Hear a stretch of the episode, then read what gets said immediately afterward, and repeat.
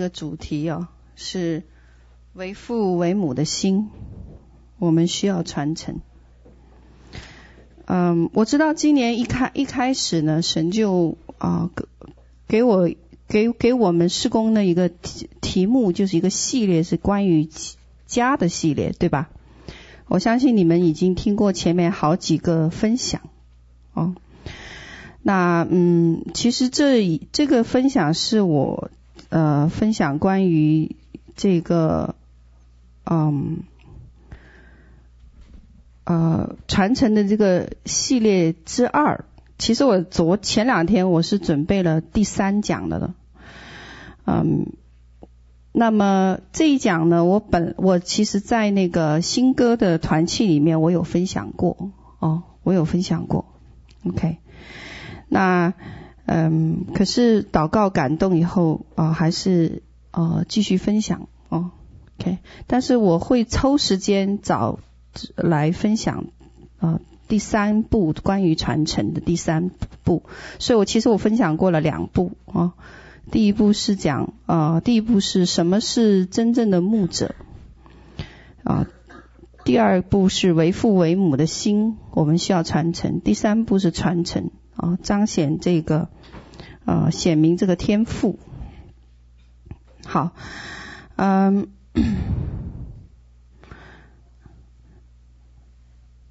好，我们先站起来，又要站了好，我们来背诵一个主导文，可以吗？线上弟兄姐妹会不会背我们在天上的父，愿人都尊你的名为圣，愿你的国降临，愿你的旨意行在地上如同行在天上，我们日用的饮食今日赐给我们，免我们的债如同我们免了人的债，不叫我们遇见试探，救我们脱离凶恶，因为国度、权柄、荣耀全是你的，直到永远。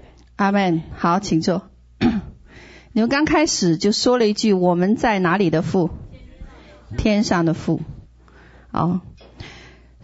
这是我们主耶稣的一个祷告。那耶稣在这里的祷告，他没有说我们在天上的神，他说什么？他也没有说哎呀我们的神啊，他说我们在天上的父。很有意思当这个世界呢需要救赎主的时候，神派了谁？派了儿子来到我们的中间，告诉我们一件事情。是什么事情？告诉我们关于父亲的事情。所以我们救赎呢，就被救赎到什么？一个家里面去了。所以从孤儿的身份就回到了儿子的身份，我们有完整的家，我们不再流浪，对吧？那同时我们拥有很多的弟兄姐妹，那拥有三位一体的神呢做我们的什么？爸爸和妈妈所以今天我的讲题是为父为母的心肠我们需要传承。那什么是为父为母的心肠？为父的需要属灵的权威，严正的管教，就像保罗对谁？对哥林多教会一样。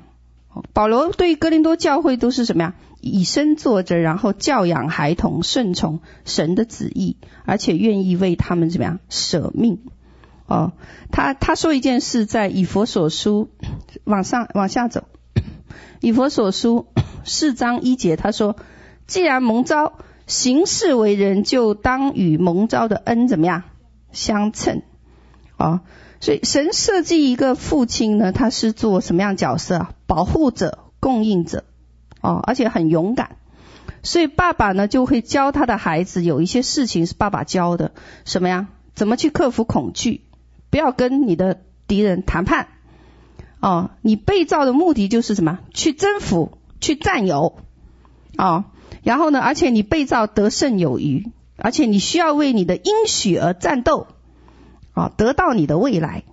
那所以父亲在帮助孩子的这个部分呢，他是帮助他怎么样发现他自己的身份所以但是婴孩的时候呢，孩子小的时候我们看到 Jade 的孩子跑过来总是想知道说，为什么你这个话筒在这，为什么你把东西放在这里，为什么椅子要这样放，很多为什么这是那母亲呢就在这个孩子的早期就有这个角色，就是什么教育、给予、培育。可是到了青春期的时候呢，我们另外一个问题就来了，我是谁，为什么我在这里。这个时候呢爸爸就怎么样站在前线了这时候爸爸就来引导他，告诉他说这是你蒙召要去的地方，教养他当行的路，使他们到老都不偏离那而为母的呢，为母的就要像保罗教导提摩太那个样子他说什么，在提后2章24节提后2章24节25节说，温温和和待众人，善于教导，存心忍耐，用温柔劝诫那抵挡的人，对吧 ？OK， 那所以在牧养羊群的时候，我们需要温柔的劝勉多过严厉的指责那温柔的劝勉呢，多半会比严厉的指责更容易叫人回心转意那我们看箴言书25章15节说，恒常忍耐可以劝动君王，柔和的舌头能折断骨头所以为母的要做一件事，就是你抚养孩子要很细心，无论你给他换衣服也好，洗头发也好，喂奶也好，你每个动作都很小心，你害怕这个孩子受伤害，这个就是牧养羊群里面为母的。那为母的呢是什么，养育者也是什么抚育者那当然男人也可以养育，对不对？可是呢女人是养育了整个这个地球的每一个人 OK 所以他们提倡的面对冲突的时候，他不像男人一样说什么呀，我们要开枪，我们要打仗没有，为什么？因为满有怜悯，使人和睦OK 那当然男的呢也可以把和睦也能使人和睦，可是女人有一个特征是把怜悯带到文化里很有意思。当你看到这个事情的时候那历史上有多少次战争是由女人发起的，谁知道？你想不起来吧？有人说是特洛伊战争，特洛伊是希腊的城邦和什么特洛伊城邦为了一个女人叫什么 Helen 打的一场战争可是你要知道，实际上希腊和特洛伊之间迟早要打这一仗，他们战争的驱动力根本不是女人，是什么？是两个城邦之间的贸易冲突那有人跟我讲，吴三桂算不算？吴三桂投靠满清，然后呢引清兵入关，最出名的一句成语叫冲冠一怒为红颜那你们觉得真的是陈圆圆吗？其实吴三桂是为自己的高官厚禄选择一个退路，对不对？所以他合力跟清兵打败了李自成。所以这种因为女人而发起的战争不算，最终还是男人在打架，对不对？那所以男人通常说，好，你不跟我合作，那我们打一仗那女人怎么说？哎呀，我们来谈一谈了嘛，是不是？所以女人天生是个谈判者，也是个同情者那女人做领导的时候，是因为她们曾经怀过胎，生过孩子，照顾家庭，所以有一个特征是比较注重群体、社区，还有下一代，还有一个持续性。那这些特征呢，恰好是基督教在累代复兴文化里面，刚好是他们缺乏和失败的因素是没有照顾到这一个群体和下一代。所以圣经讲到末后时代的时候，诗篇68篇11节说了一句话，说这个主发命令，传好信息的妇女成了大群。当时我就想说，这个大群到底什么意思？后来就查到希伯来文，原来大群是什么？是军队。所以末后的日子里面会有一群组织起来作战的妇女的军队，有意思吧？这在神国里面要发生的未来的一件事情。那我这么分享，并不是说因为这个事工是个女人在做领袖，是因为大家，我想让大家明白说，他们是有区别的，但是实际上我们既需要为父的，也需要怎么样？为母的。所以这个时代需要伟大的父亲，也需要伟大的母亲。那分享这个主题的原因呢，是因为今年神要兴起我们每一个做领袖，听清楚了，兴起我们每一个做领袖。这才是为什么今年有连续几场关于这个主题的分享，这我一开始的时候神就催逼，要分享这个主题，连续几场那我已经预备了已经分享过一开始的时候。那为父为母有个共性，爱、甘愿舍弃性命，付出不求回报，和什么？以身作则。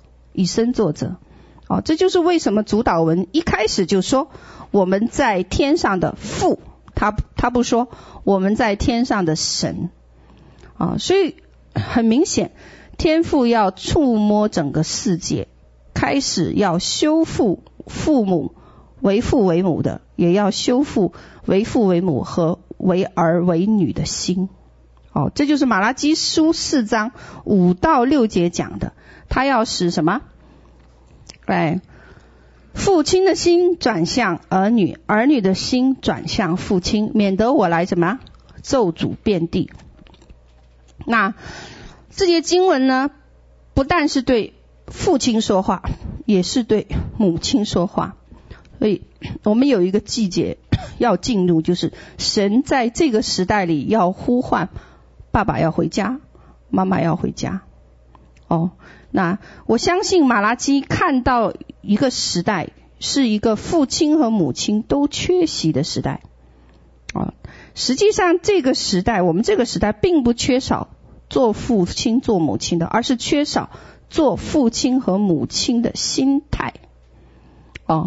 那很多人是父母，生了孩子，但是却行不出父母的行为。或者你真的是有父亲或母亲，然而父母和儿女的心对吧，没办法连在一起。这个是我们的文化。那我们的文化呢，爸爸妈妈在家，心却不在家，或者儿子女儿在家，心却怎么样？不在家。所以世俗的文化就开始取代这种关系。那我们有电脑，有网络，有手机，社会是进步了，也加速了，但是我们的父母和儿女的距离怎么样？更远了。那因为这样也滋生了罪。这个社会就成为罪的温床。首先社会混淆了什么是罪，让我们变得没有价值，没有道德观，没有底线。我相信有些文化呢是合神心意的，但大部分的文化呢就给人怎么样？人的罪性有一个泛滥的时机。例如很早以前提出来的性解放，就让罪给人一个理由，要这个理由做什么呢？可以违背神的规范，不用向神交账。这就是谬论就是这么来的，不用向神交账。所以很多年轻人，包括这个世代年轻人，我们去分享的时候，他们认为什么？他们不是照神的形象和样式造的。那年轻人说我们的先祖来自遥远的星球，或者我们是进化来的。我们没有神，也没有生存的目的，没有身份，我们就是什么父母意外的产物。 OK， 所以我们吃喝玩乐，第二天就死去。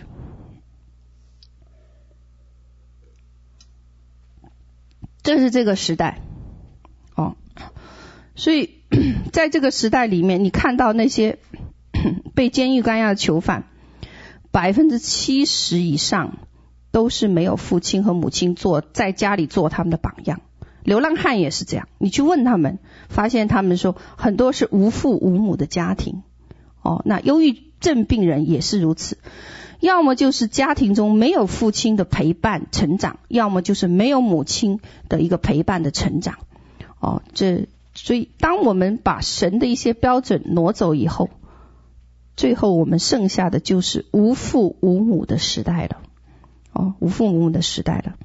那如果人类没有父母的角色呢，会对这个社会有什么影响？对教会有什么影响？那么对事工又有什么影响？你要知道，当家庭缺乏父亲和母亲的时候，整个社会怎么样？会变质的，会变质的。我记得我曾经服侍过有一个女子，就是睡在天桥下面，然后呢他睡觉呢，就是专门就睡厕所，睡在有垃圾的地方。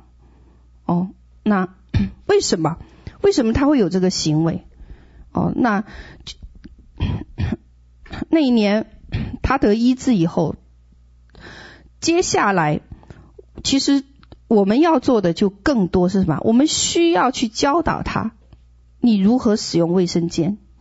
你如何学习刷牙、梳头、打扮、穿衣服？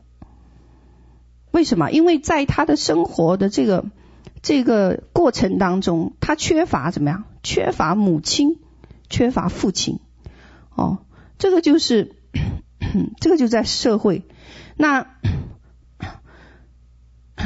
教会呢？如果教会没有属灵的父母，这个教会就是什么呀？都是按系统运作，然后呢，系统确实有时候能怎么样壮大和庞大，让你的这个人数增多，可能让你的机构臃肿。但是你知道吗？教会就充满了法利赛人，然后呢，来的人怎么样都要批评别人不好哦，因为没有恩慈，只剩下律法和遗文。哦，这就是教会没有属灵父母的情况。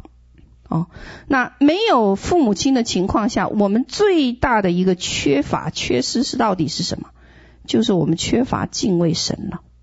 没有父母就缺乏敬畏神。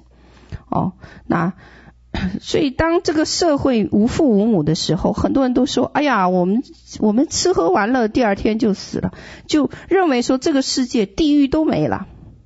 哦。可是你要知道，神做了很多的事情，做了所有的一切，付上代价，死在十字架上，就是为了一个目的，让我们远离地狱。甚至我们要想往地狱去，我们需要做一件事，就是怎么样？要跨过这个基督的尸体。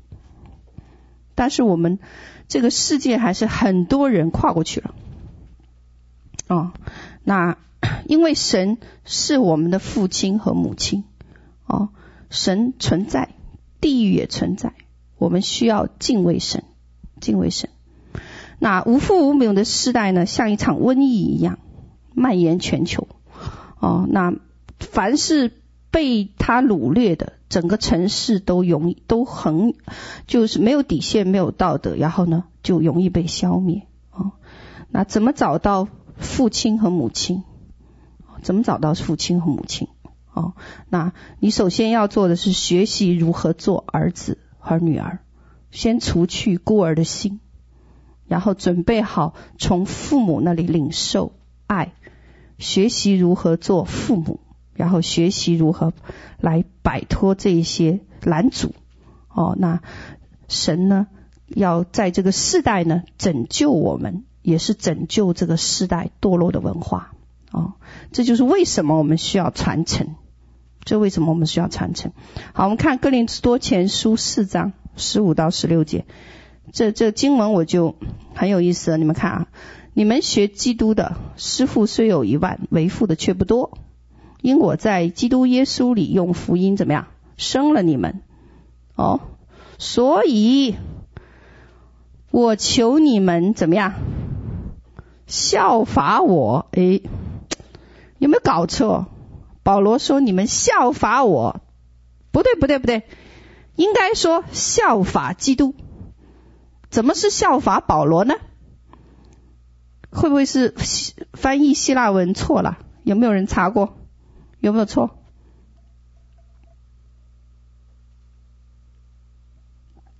没错。那到底原因在哪里呢？原因为什么保罗不说效法基督，他说你们要效法他。我们每次站讲台，我们一定要说你不要看我啊，看基督。可是保罗就挑战了我们所有人的底线，效法他，哦，效法他这个。好，我们看到原因在哪？他在哥林多前书4章往下，前书4章他讲到一个原因，他说因为有个人我打发出去了，他是谁呀？提摩太。那么他呢是我忠心的儿子，他会提醒你们纪念我在基督里怎样行事，在各处各教会怎样教导人。哦，他的意思呢是说，哦，我派提摩太来，因为他要教导什么？教导你们我保罗教导的。那我保罗教导的方式呢，哦，你们要学习。那不然哥林多前书4章21节，保罗就说你们希望我怎么到你们中间呢？是带着行杖去吗？还是存温柔存慈爱温柔的心？什么叫带着行杖去？就是我保罗到你们中间是要管教你们呢，还是要怎么样温柔呢？哦，这个经文是很有意思的。保罗这里是说你们要效法我，而且你们要变得像我一样。哦，这里没有说他要你们效法耶稣，或者他是说我希望你们变得像我保罗一样，因为我保罗正在转变得像耶稣。哦，OK， 所以到后面哥林多前书11章1节他才讲你们该效法我，像我效法基督一样。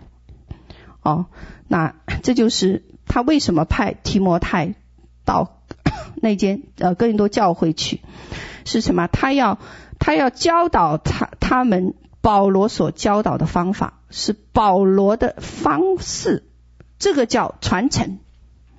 所以传承到底是什么？就是你乐意接受某种学说，而且实践的去传递和继承。那圣经里面其实对传承是有很多的这个方面的论述的。哦，我不知道你们的以前的这个经历里面有没有听过分享关于传承的。传承有很多，讲到王的传承、先知的传承、家的传承等等。哦，那传承其实重点在哪？就是传递敬畏顺服神的侍奉的生命，这个才叫传承。我再讲一遍，传承就是什么？传递敬畏顺服神的侍奉的生命。他要传什么？这就是为什么说传承就是什么？传生命，是这个意思来的。 OK， 那这就是保罗要教导的方式。从谁那传出去呢？从你属灵的父母，因为提摩太是保罗的儿子，对吧？属灵的儿子，所以保罗就是提摩太的属灵的父母。所以传承是从你属灵的父母那里到你属灵的孩子，再到你什么属灵的孙子，对吧？谁都知道我有属灵的孙子感谢神。哦，好，那希伯来书13章17节，哦，希伯来13章17节，我们能看到一件事，为人父母有一个责任，因为你们都要做领袖了，你们将来都要带很多人，你们要做属灵的父母，所以教导和为人父母是不一样的不一样的。你可以成为老师，但是你不一定成为父亲或母亲。那父母会教导，但是并非所有的父母亲都是老师。做父母亲的目的不但是让你知道我所知道的，就是父母所知道的，而且要让你效法我是谁。那重复一下，所以让你们明白说，教导是让你知道我所知道的，而父母亲的目的呢，就是什么？让你成为我。最后，父母有一个权利，有权利管教你的儿女。为什么要管教你的儿女呢？在希伯来书13章17节，你们就明白了。你们要依从那些引导你们的，且要顺服，因他们为你们的灵魂时刻警醒，好像那将来要交账的人。你们要使他们交的时候怎么样？有快乐，不致忧愁。若是忧愁，就跟你们怎么样无益了。什么叫交账？那快乐，什么叫快乐？那快乐呢，就是我能坦然向神交账的时候就快乐了。他说若忧愁就与你们无益了，意思是说做领袖的将来要为这些人交账。如果你使那个带领的人忧伤，他忧愁了，就表示被带领的人出了问题，当然就跟你们无益了，当然就跟你们无益了。我知道当你们看到这儿的时候，很多人就是不想做领袖了，责任太大。因为这里神是有一个提出一个要求，领袖要为他的这一个弟兄姐妹的生活来交账的，交账的。那耶和华是我的牧者，但我们看不见这个牧者，所以神就将权柄人物赐下来，好让我们可以怎么样？有榜样，有榜样。那你要知道，我们很多人在公司上班，你的老板不一定是基督徒，对不对？可是呢，你为了钱的时候，为了这份工作的时候，无论你的老板派什么活给你，我们都怎么样？很乐意去做。为什么？要挣钱。可是呢，如果到了事工或者教会呢，很多人就不希望有人对我们有权柄，这挺可笑的。我们可以为钱工作，却不会为爱而做，不会为爱而做。父母就是因爱嘛，对不对？保罗就讲了，他说管教是种子所受的，下面管教是种子所受的，你们若不受管教，就是失子，不是儿子。所以孤儿和儿子有一个很明显的区别，你是否能够被管教。那所以耶稣才对众人说，你们要做门徒，没有信徒。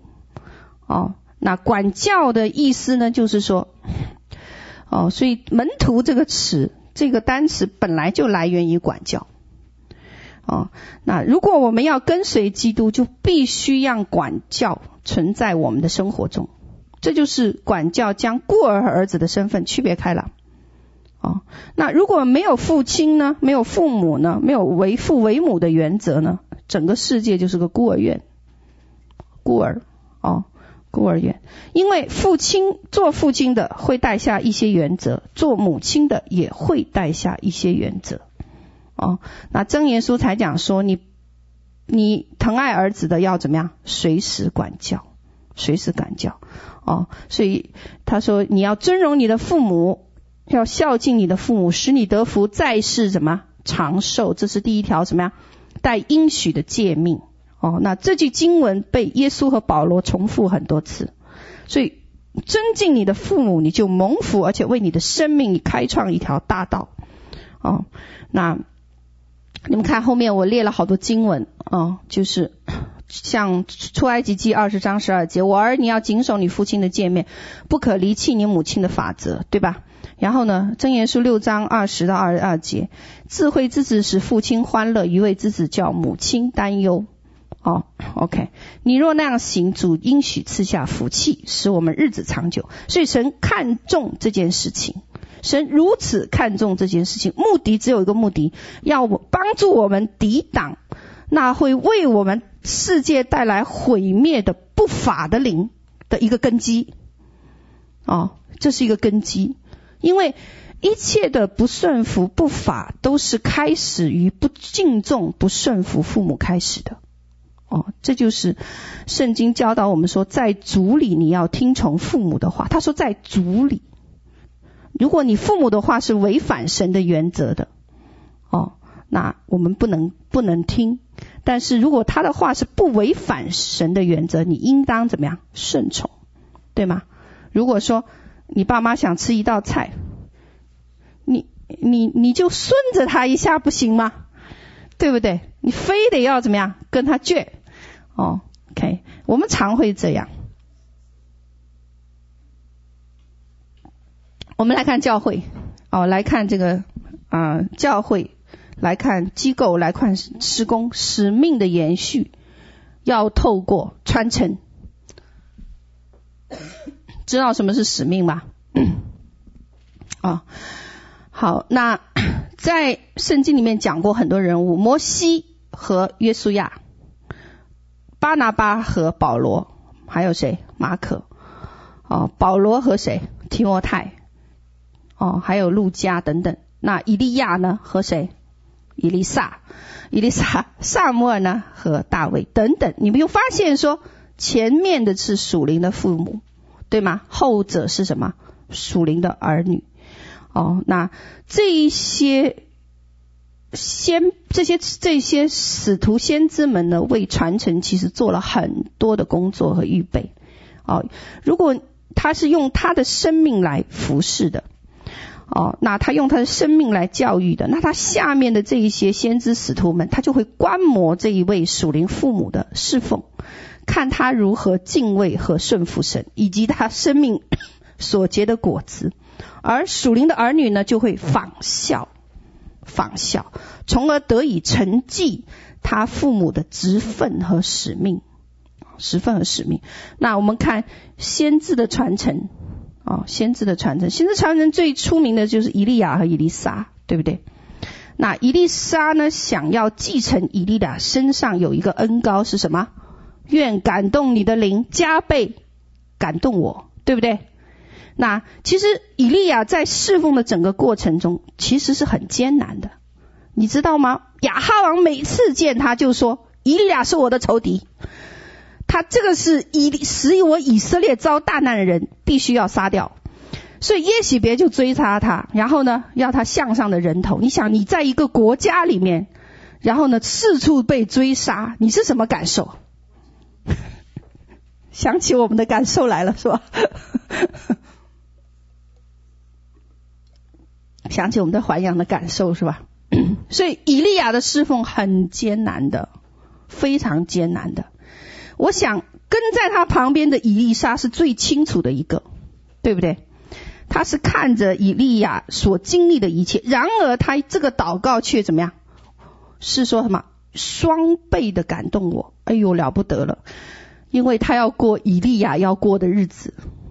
而且他需要承受双倍的压力。你要双倍的福分，你自然要承受双倍的艰辛和压力，对不对？所以注意哦，不要每次跑到讲员面前就说请你把你的恩膏传给我。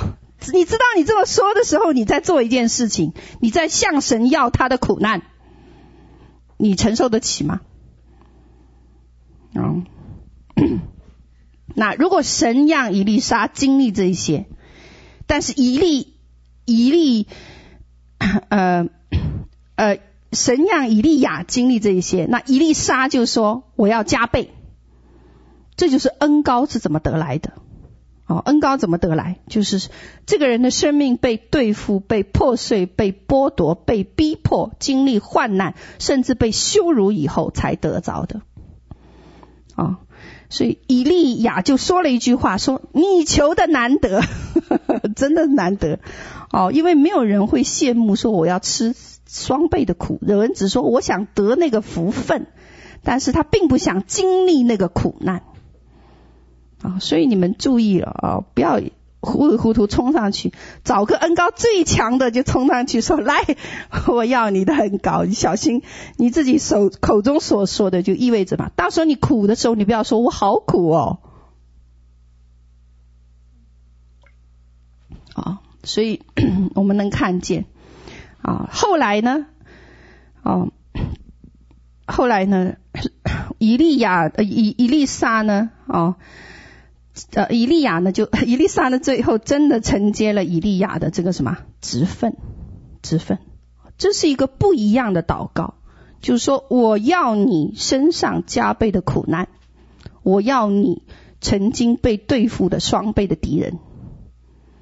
哦，但是呢这是先知的一个传承，最后以利沙真的继承了以利亚的职分、权柄、能力，对吧？那么这是一个不一样的典范哦，不一样的典范。当然有另外一种情况也存在在圣经里面，就是很多传奇的属灵伟人并没有把自己的使命延续，没有找到接续自己使命的属灵的儿女哦。约书亚死后，下一个时代是什么时代？混乱的士师记的时代，对吗？那以利沙死后呢，还提不提他的先知学校？不提了。所罗门曾经辉煌，那一代就怎么样？终结了。哦，这就是为什么需要传承。哦，那我不知道你们当中有没有人像我一样，就是以前年轻的时候，我是这个参加过很多接力赛的，有没有？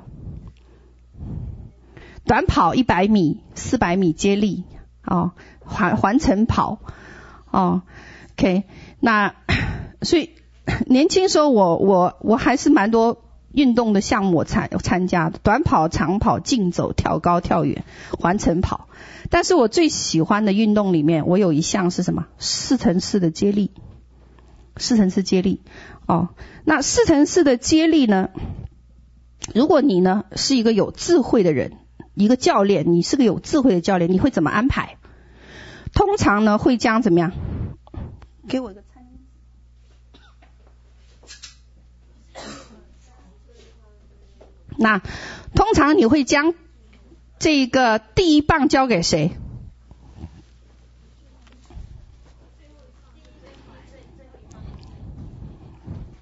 两个最快的？不可能啊，第一棒是交给一个跑得第二快的人，最后一棒跑一个给那个最快的，一般都是这样来比，对不对啊？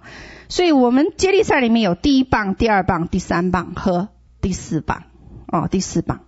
那如果最后一位参赛者获得了第一名，请问发奖牌的时候有谁拿到奖牌？不是一个吗？不是最后一个才跑了第一名吗？你要知道，在这件事情上，在跑比赛的时候，第一个人把棒交给了第二个人，第二个人他没有拿到奖牌耶，他要等到什么呀？第二个人把棒再传给第三个，然后呢第三个也没拿到奖牌，要等第三个传给第四个，第四个赢得这份次比赛的时候，奖牌或者奖杯才发下来了，对不对？发下来了。那也有可能有一个情况，就是前面三棒人都跑得很差，最后一棒人很厉害，那他跑到第一名，那他整个团队也会拿怎么样？第一名，对不对？哦，那可是你要所以这里我们要看到一件事情，前面三位都可能没有跑出好成绩，可是他们都得到了最后一位跑出好成绩的好处，是不是？哦，那这就是为什么施洗约翰是最伟大的先知，这是耶稣说的，他说他是神国里最小的哦，他没有，对不起，他说神国里最小的都比约翰还大，就什么意思？这句话到底什么意思？他是说，神因在旧约时代应许了很多的人和事，哦，那他们还没有领到奖赏，他们什么时候才领到？一定要等到最后一位跑完这个赛程以后，他们才领到，哦，他们才领到。所以生命啊，最差就是被咒诅。然后呢，我们在认识基督以前，我们都落在咒诅里，落在咒诅里。那地就长出什么？荆棘和蒺藜。那我们的生命就是种什么，我们就什么呀？收什么。这是一个真理，叫做播种和收割，对吗？然而我们人生呢，最高的目的并不是播种和收割，而是什么？继承。是圣经里面多次提到的一件事，叫做继承产业。继承产业，哦，马太福音我们提到，这个天上的飞鸟不种也不收，然后呢，你们的天父尚且养活它，难道你们不比飞鸟还贵重吗？对不对？那我们来讲继承产业这个事，哦，那继承呢，我讲到一般都会比较长哦。感谢神，我这里没有规定必须要45分钟。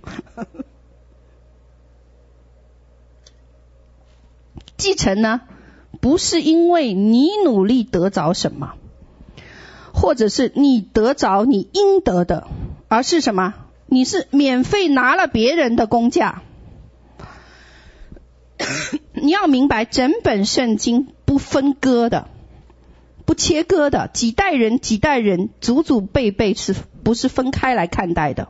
哦，那亚伯拉罕领受过一个预言，在列王记上4章20节，他说犹大人和以色列人如同海边的沙，怎么样？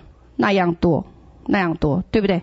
那这个应许呢，这个应许呢，他说到那块地，神应许给他后裔有一块地，那块地从埃及一直到幼发拉底河。你知道，等我们要读到，我们知道这个应许在列王记上第4章，可是要到了所罗门全盛的时候，我们才看到应许成全。哦，那这个是几百年后的事情，预言才成就。那马拉基书呢，哦，说一件事，他说就是4章5到6节，我不念了哦。他这个是讲说以利亚会回来，对吗？就是说这个世代要恢复神儿子的身份，哦，神儿子的身份就是要恢复这个为父为母的一个世代要兴起。那当我们愿意跟整个世代连成一片的时候，那我们就得着了我们本来不应该得的。那我们得着的都是别人之前工人付出的工价，工人付出的工价。哦，所以第一件事，尊荣你的长辈，往下，尊荣你的长辈，实际上你会得着一份产业，产业，哦，产业。那，我家里面呢，我母亲家就有一个庞大的家族，8个弟兄姐妹，哦，那时候战乱还死了几个，哦，现在还有8个。那小时候呢，我是跟我妈妈的啊，妈妈生活在一起啊。我跟我妈妈的妈妈就是我的外婆啊。当时呢，我妈妈的妈妈还在哦，啊，就是我的祖母。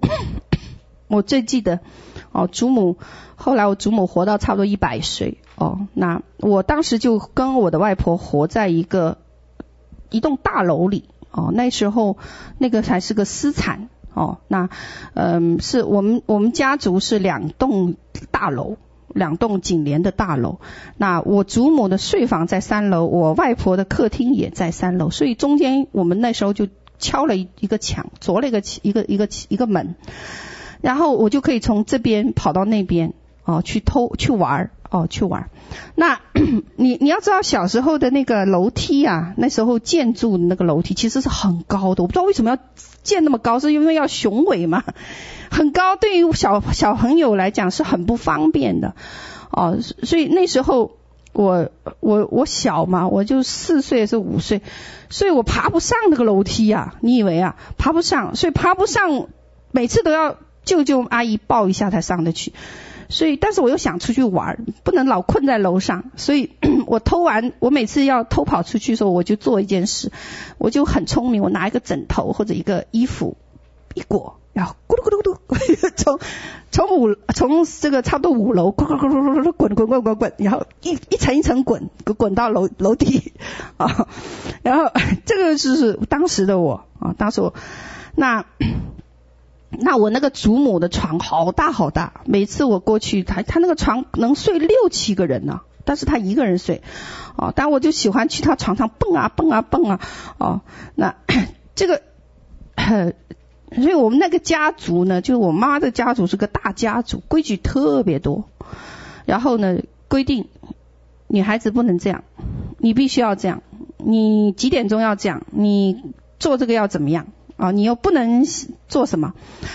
那我的祖母、外婆、外公就是大家长，外公是长子，而祖母呢瘫痪在床，那外公就在外面做生意，而家族呢就由谁管理呀、啊？就我外婆了，家规就我外婆来做的。那我们家有一个很大的戒尺，打人用的，给我外婆专用的，所以我的戒尺打人的那个啊，台湾应该也有，对，然后有一次我亲自看到我外婆执行家法，打的是谁？我那个舅舅已经27了，差不多28岁了，就跪在那把衣服一脱，上衣一脱，就一条一条的印子哦，红红的。然后你知道舅舅吗？很老实，根本不反抗。那这样的大戒尺呢，从来没打过我啊，因为我觉得我外婆是蛮疼我的，她总是说，哎呀，你体弱多病，然后父母又不在我身边，所以，但是我很皮，那小时候我真的很皮，我常常回家的时候我都是逛街哦，然后哎这里看看那里看看，哎呀时间就过去了，所以每次回家都晚，回家晚呢，这个大家族有个规定就是吃饭必须等人都齐，所以就 everybody 都要怎么样？坐在桌子上等你这个小朋友回家。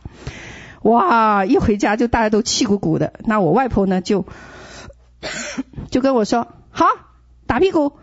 我就想，那时候我就马上很兴奋的冲到去找扫帚，然后我们家那扫帚都是竹条嘛，以前都是一根一根细竹，我就摘一根细的，越细越好，然后就递过去。然后我外婆就什么狠狠的啪的假装的抽了一下，然后我那时候又不懂得表演，我不懂得哭，你知道吗？但是他打得不疼嘛，所以我就哭不出来。所以我的那些吃饭的那些表兄弟啊、表姐妹啊，哇，就超有意见。哎，每次打他怎么都不哭的。哦，但是你知道吗？虽然没有狠狠的打我，但是我真的记得。所以呢，我总是记得说，女孩子你上初3以前不可以晚上超过7点回家。哦，这个叫家教，也叫管教。哦，还有一个呢，就是每逢过年过节，长辈一定到齐，然后呢，所有人到齐才能动筷子吃饭。然后吃饭前呢，家长要发红包，然后呢，祝福，是不是？我们新年很多是这样子一个文化哦。那当我外公外婆过世以后呢，他们的产业就被儿女继承了，哦，这个也叫传承。那我分享这个的重点呢，是想说，你尊荣你的长辈，实际上得到了一份工价，那这个工价是他们得到了一份产业，这个是他们之前的工价。这个已经在我们的文化里面慢慢流走了。但是箴言书13章22节说，善人给子孙遗留产业，罪人为一人怎么样积存资财。意思是说，我们所有的一切都是祖宗遗留下来，讲的是我们的房屋也好，我们的财富，我们的钱财。好，那第二个重点，继承先祖的产业可以使你免除祸患。免除祸患。我们看这个经文我就不念了，在列王记下13章2节有一件事情，有一个王很恶，叫什么？约哈斯。但是你要知道，约哈斯虽是恶王，而且他总让以色列人陷在罪里，但是呢，你要知道一件事，在王下13章9节，约哈斯与他列祖同睡，葬在哪里？撒玛利亚。撒玛利亚本来他是应该要被灭的王，神怎么样让他善终？原因到底在哪里？后来这个经文里面，王下13章22节就解释了为什么他神要善待他，是因为什么？23节说什么？耶和华却因与亚伯拉罕、以撒、雅各所立的约，仍施恩给以色列人，怜悯他们，怜恤他们，眷顾他们，不肯灭尽他们，尚未赶逐他们离开自己。这个就是什么？继承了这个祝福的恩典。那第三，祖先往下第三，祖先的应许在我们的身上，是透过继承产业才能使应许得以成就的。那希伯来书11章8节讲一件事。他说，亚伯拉罕因着信蒙召的时候，遵命出去，往将来要得为业的地方去。他去的时候其实并不知道他要去哪。到第10节，希伯来书11章10节就讲一件事。这个经文没有，好，你们自己看吧。讲一件事是，他去那是什么呀？是因为他等候那座有根基的城，就是神所经营所建造的。那这个城是讲谁？新耶路撒冷。那个城还没有怎么样来临，可是亚伯拉罕在先祖在那个时候，他已经知道说他的盼望，他的应许在那座城里，就是什么？新耶路撒冷。那讲一件事说，神应许的产业呢，并没有给先祖，因为新耶路撒冷还没来临。还没有给，神预备了，这个是一个有根有基的城，是一个很美好的事情。那因为我们还没有生出来，明白吗？我们还没有生出来，那神就不会让先祖独自得着这份产业，先不会让他先得着这份产业。所以希伯来书12章1节才说，我们既有许多的见证人，如同云彩怎么样围绕我们。什么意思啊？到底什么意思啊？就是说啊，你们有盼望，你们有盼望。OK， 那每当那些见证人啊怎么样，我们先祖啊，他要观看地上他的这些后裔在干什么，他们要做什么？见证人。为什么？因为他们怎么样？他们还没得着那个产业呢，还没有得着这一座新的有根有基的城呢。有根有基的城。OK， 那我们晓得没有父母有一个缺失，就是我们就没有身份，没有责任，没有使命，甚至不知道我们是谁。那没有父母，我们就会逃避那些责任，讨厌我们自己手里做的事，这个是孤儿的心。所以圣经让我们明白的是，我们需要传承，因为我们现在所做的会影响未来。那么我们呢，也被我们的先祖影响，那我们现在手中所做的都在影响未来，也影响我们目前这个周围一切的人和事。那神给我们事工一个托付，那这个托付呢，从前延续到现在，可是前人已经为我们铺了路。那些每一个角色都是相连而且息息相关的。当我们不知道为什么我们站在这里的时候，我们在做着一些我们虽然看不见结果的事情，我们不理解的事情，但是我们需要看到我们这一代的需要是什么，甚至你要看见世世代代的那个需要是什么。所以每一个托付都是一个连续剧，从先祖开始，每一代你都没有看到结局，所以预言临到，最终能看到结局的是我们这一代人，我们这一代人我们这一代人。那这就是为什么我们在去年时候我们分享集体的命定，你需要先了解集体的命定，不是先需要知道你需要什么，而是先需要知道你个人的命定是什么，因为它跟什么历世历代属神的人都有关系，这是跟神的国度有关系的。他们在历史的一整个长河里扮演不同的角色，最后的目标只有什么呀？成全神国度的旨意。我要讲完了。那在你之前呢，这些人没有得着他们的应许。那神有一座有根有基的城等候着我们，也等候他们。那在我们这些以前历世历代去世的人，他们不是死了，他们是说什么？他们是如云彩般的见证人一般看着我们。看着我们怎么样？因为他们还没有得那个奖赏，没有得那个奖赏。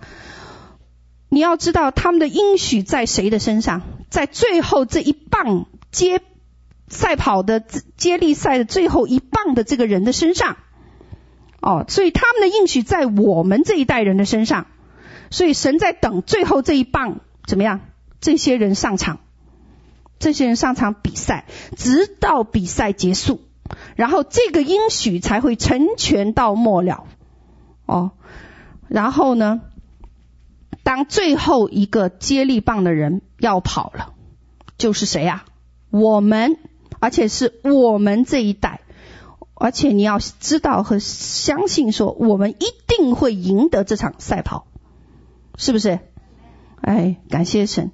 那我们知道耶稣在马太福音20章1到16节有一个比喻，你们还记不记得？早上进园子的，然后呢给1块钱，晚上进去傍晚的也是给什么呀？1块钱。好多人就说这个教导是因为主人想给多少就给多少，不存在公不公平的问题。可是你要知道这一个故事有另外一层新的看见和比喻，他是说什么？没有错，每一位按照不同的时间进入园子的工人都还没有得到工价，他什么时候才发钱？等到最后一位完成了工作，而且从园子出来的时候，工价才发到每个人手上。是不是每个人都得到相同的奖牌？都是1块钱，对吧？所以那个时候我们才看到一个结局，就是每个人得相同的工价，相同的工价。所以这个故事到底在说什么？他在说传承。这个故事是说传承。只有当最后一位进入园子工作结束的时候，最后一棒跑了，跑完了，然后呢每个人才得着他们的工价。那我们怎么样？我们是最后一棒，我们是最后一棒。所以我们跑不是单为我们自己跑，不是单为我们自己来拼搏我们这一代，我们是什么？为之前的人，之前的先祖和历代先祖来做的。那也是为我们这一代，我们彼此之间来一起做的，一起跑的。那甚至你有可能还在为怎么样没有出生的人。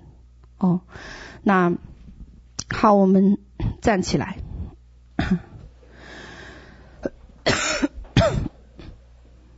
好，思琴。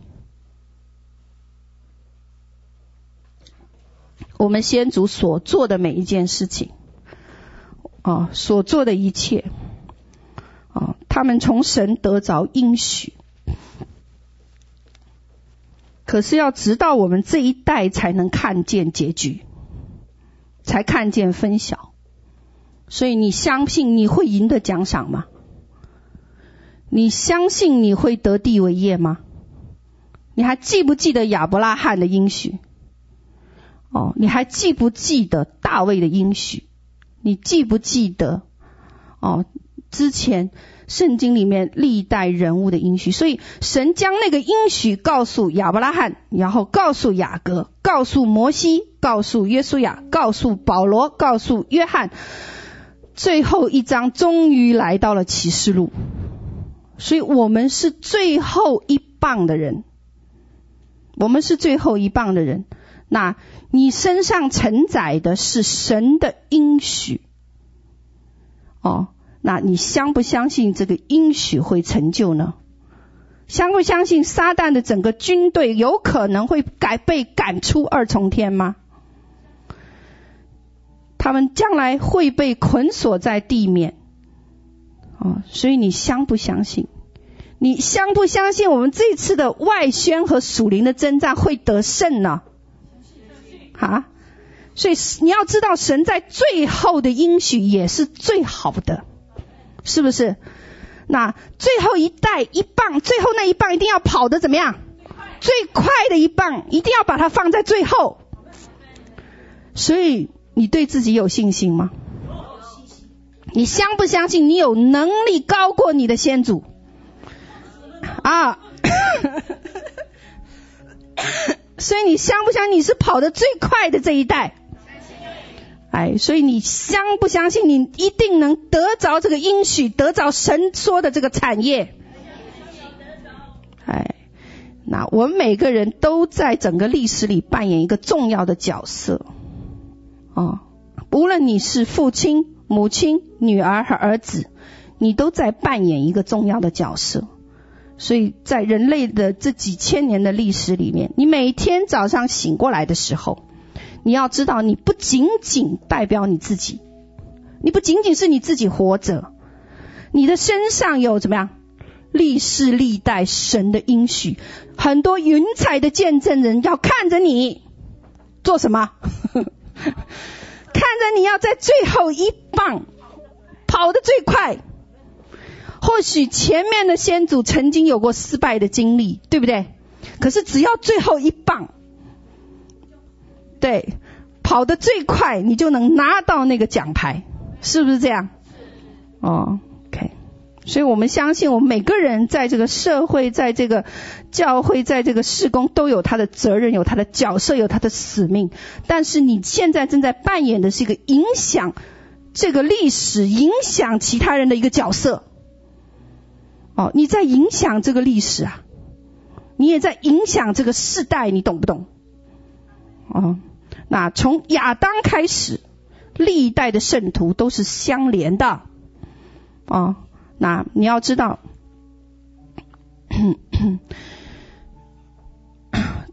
当我们的先祖诞生的时候，我们其实已经在他的体内了，能懂这个意思吗？所以你要投资于永恒，那我们就需要有传承，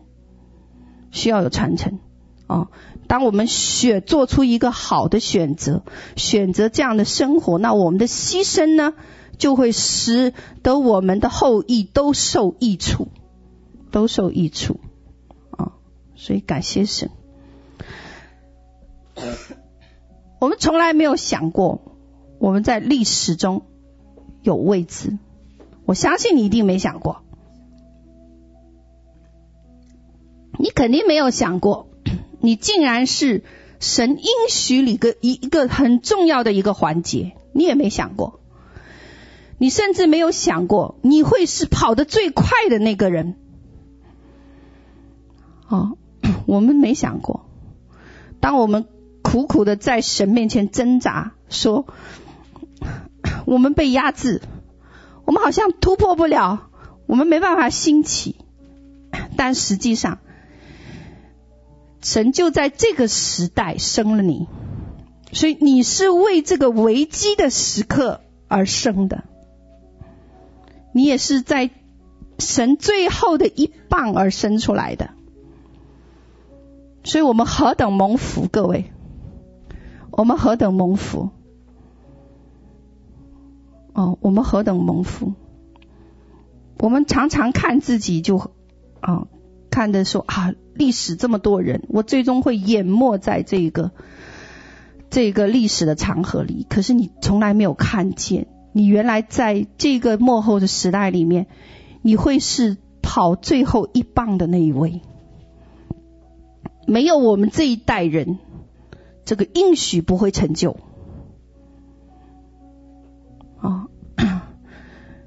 所以我们要兴起来，我们要兴起发光，你的光就要怎么样来到。那这个世代在传播这一些恐慌啊、惧怕的时候，你就会发现神正在告诉我们，我们在这个世代里出生的是因为什么？这个时代我们就是属于我们的。而且呢我们在这个整个历史里面扮演一个非常重要的角色。 OK， 所以你有使命，你有责任，你有托付，不单单是为你，不要小看你自己。我们举起我们的手。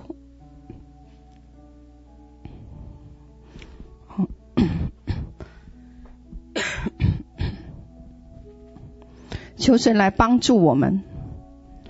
主啊，你恢复呢为父为母的心，这个时代好让呢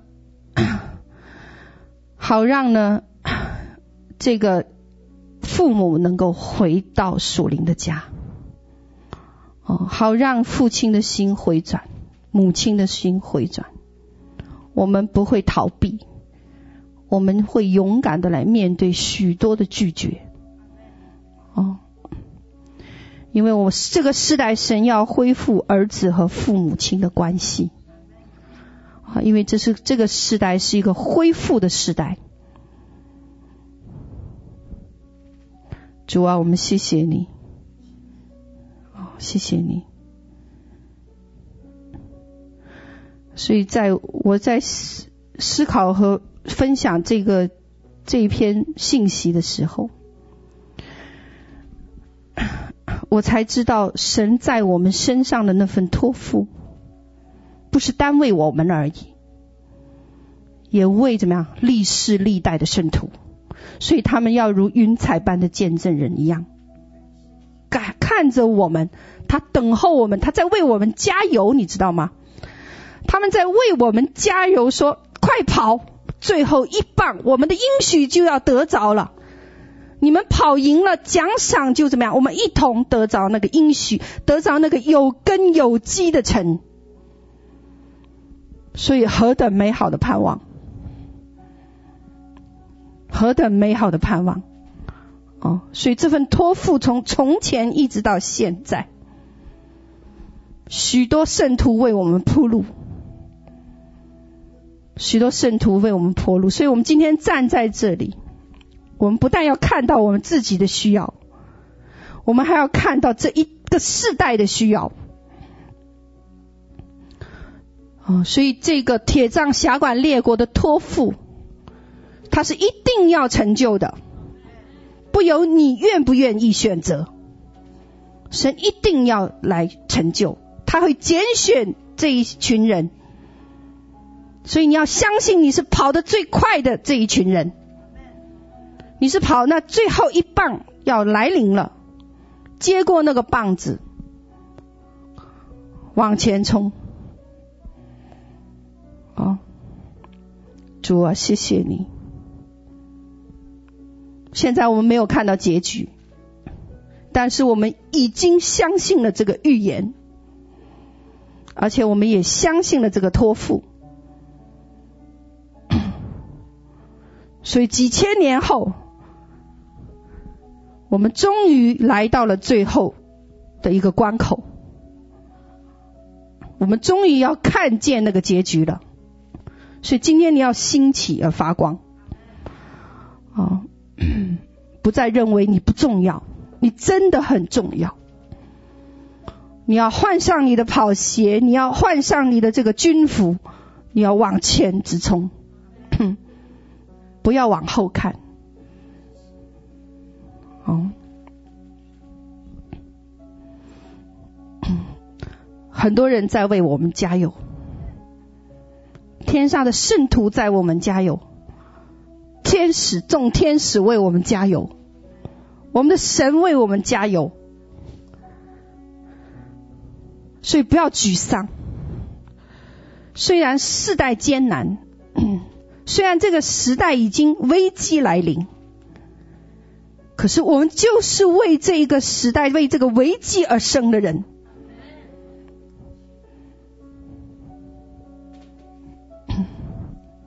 主啊，谢谢你，因为盼望在哪里？因为盼望在哪里？神预备了更美的事，我们要同着这些先祖和圣徒一同得着那个属灵的产业，我们要得着那有根有基的城，得着神你手中所要赐福于我们的。感谢主，这是一件不容易的事。所以今天我一直在想，神啊，你要点燃我们了，你要点燃我们里面的每一个火种。当他对我们说我们每个人都要成为领袖的时候，我就知道神要在我们身上要将这个棒子递给我们了。我们要来往前直冲了。所以挪掉我们生命当中的沮丧阴霾，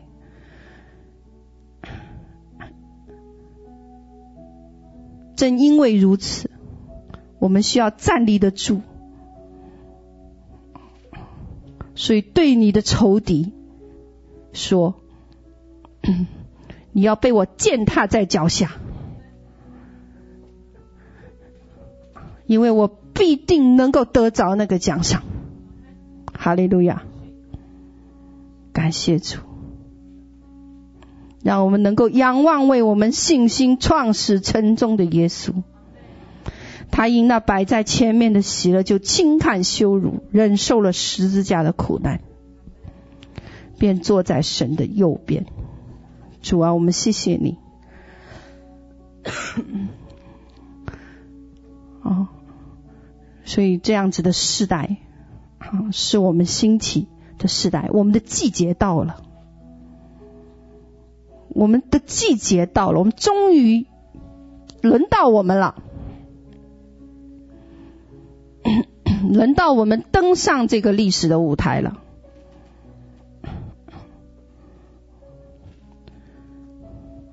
主啊，恳求你的膏抹降下。我看到天上哦，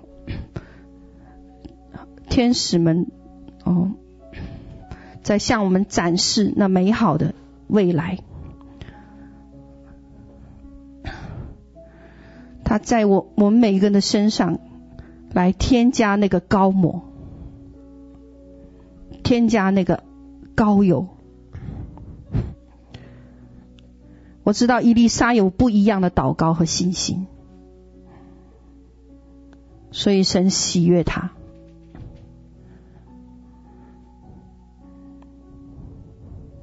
求神你帮助我们学习怎样来继承这份产业。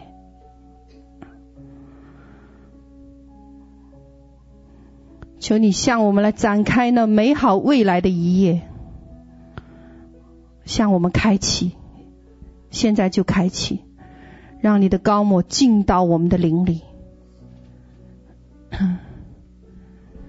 主啊，我们谢谢你，因为你的应许是可贵的，是可以相信的。哈利路亚。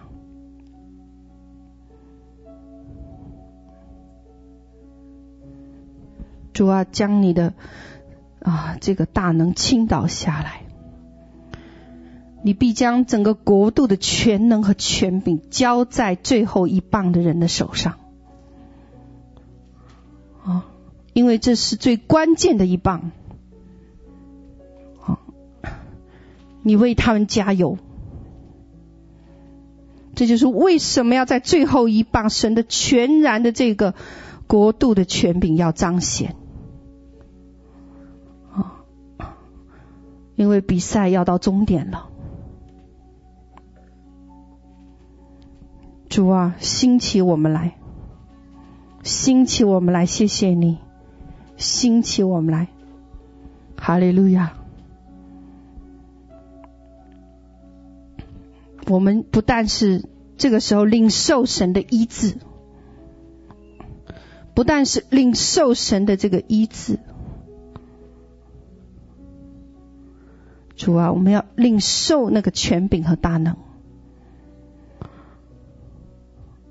好让我们出去就能够得地为业。你的应许不会落空，你的应许一定不会落空，因为这一个世代你需要这样一群人，你乐意将你的产业赐给我们。哈利路亚，感谢主，释放你的大能，释放你的大能。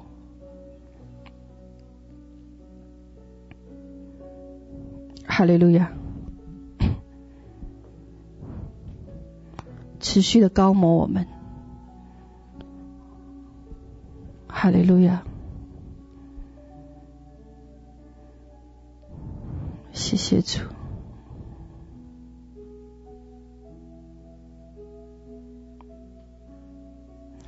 我有个感动我想说你们大家可以三五一群我来为彼此祝福祷告，好吗？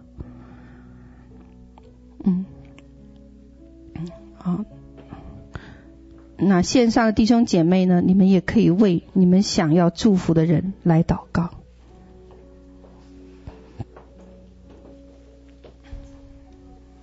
对，你可以握住他的手然后为他的这个今年神要在他们生命当中所做的每一件事情来祝福和祷告。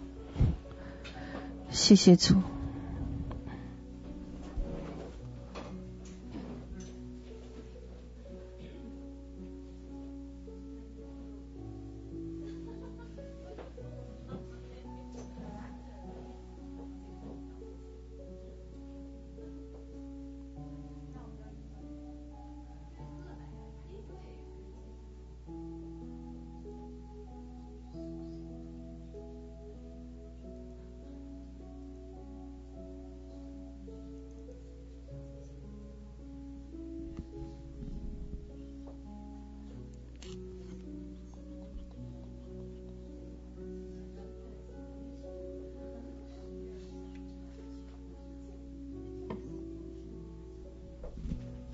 我们彼此祝福。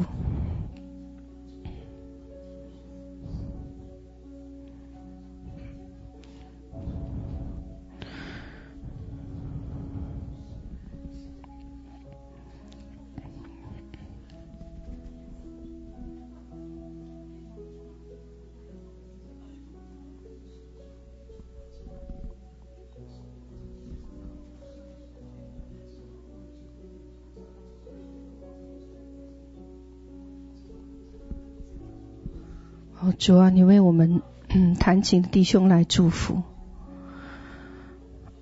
主啊，求你兴起他，兴起他，在这个时代里，他就是为这个时代而生的。主啊，愿你兴起他，从灰烬中兴起他，从灰尘中兴起他，你将他举起，他必得医治。因为你说兴起发光，他的光已经临到，耶和华的荣耀要开始照耀他。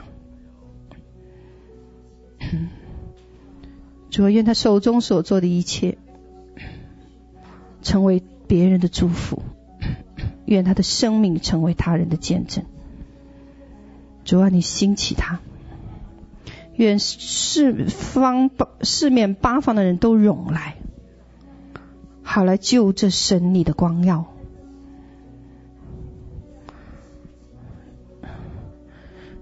愿你将他的生命举起，你赐福于他手中所做的一切。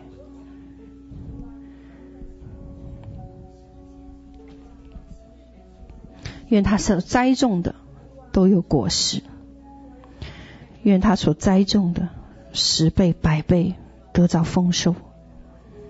神你在这个时代来使用我们的弟兄，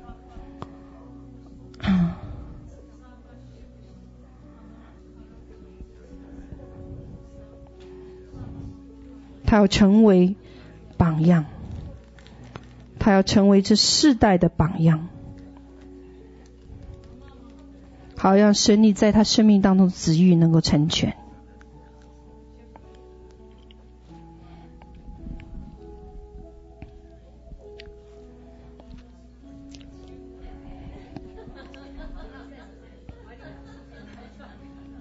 你祝福他前面的脚步，让他的生命充满对你的盼望、爱。愿你的大能权柄领导他，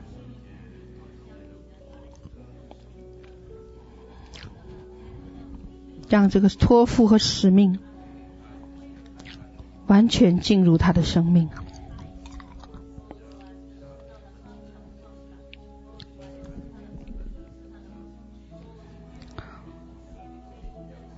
好让他能够跑到终点。主啊，你为他加油，你的天使也为他加油。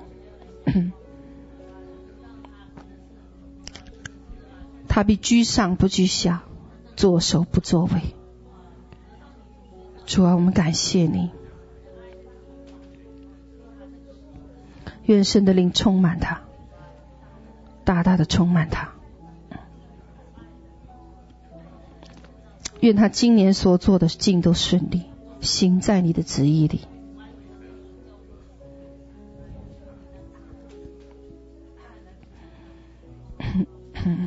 愿你托起他，给他智慧，给他聪明，如同你曾经赐福大卫一样，祝福他的手有征战的能力，能够击败歌利亚。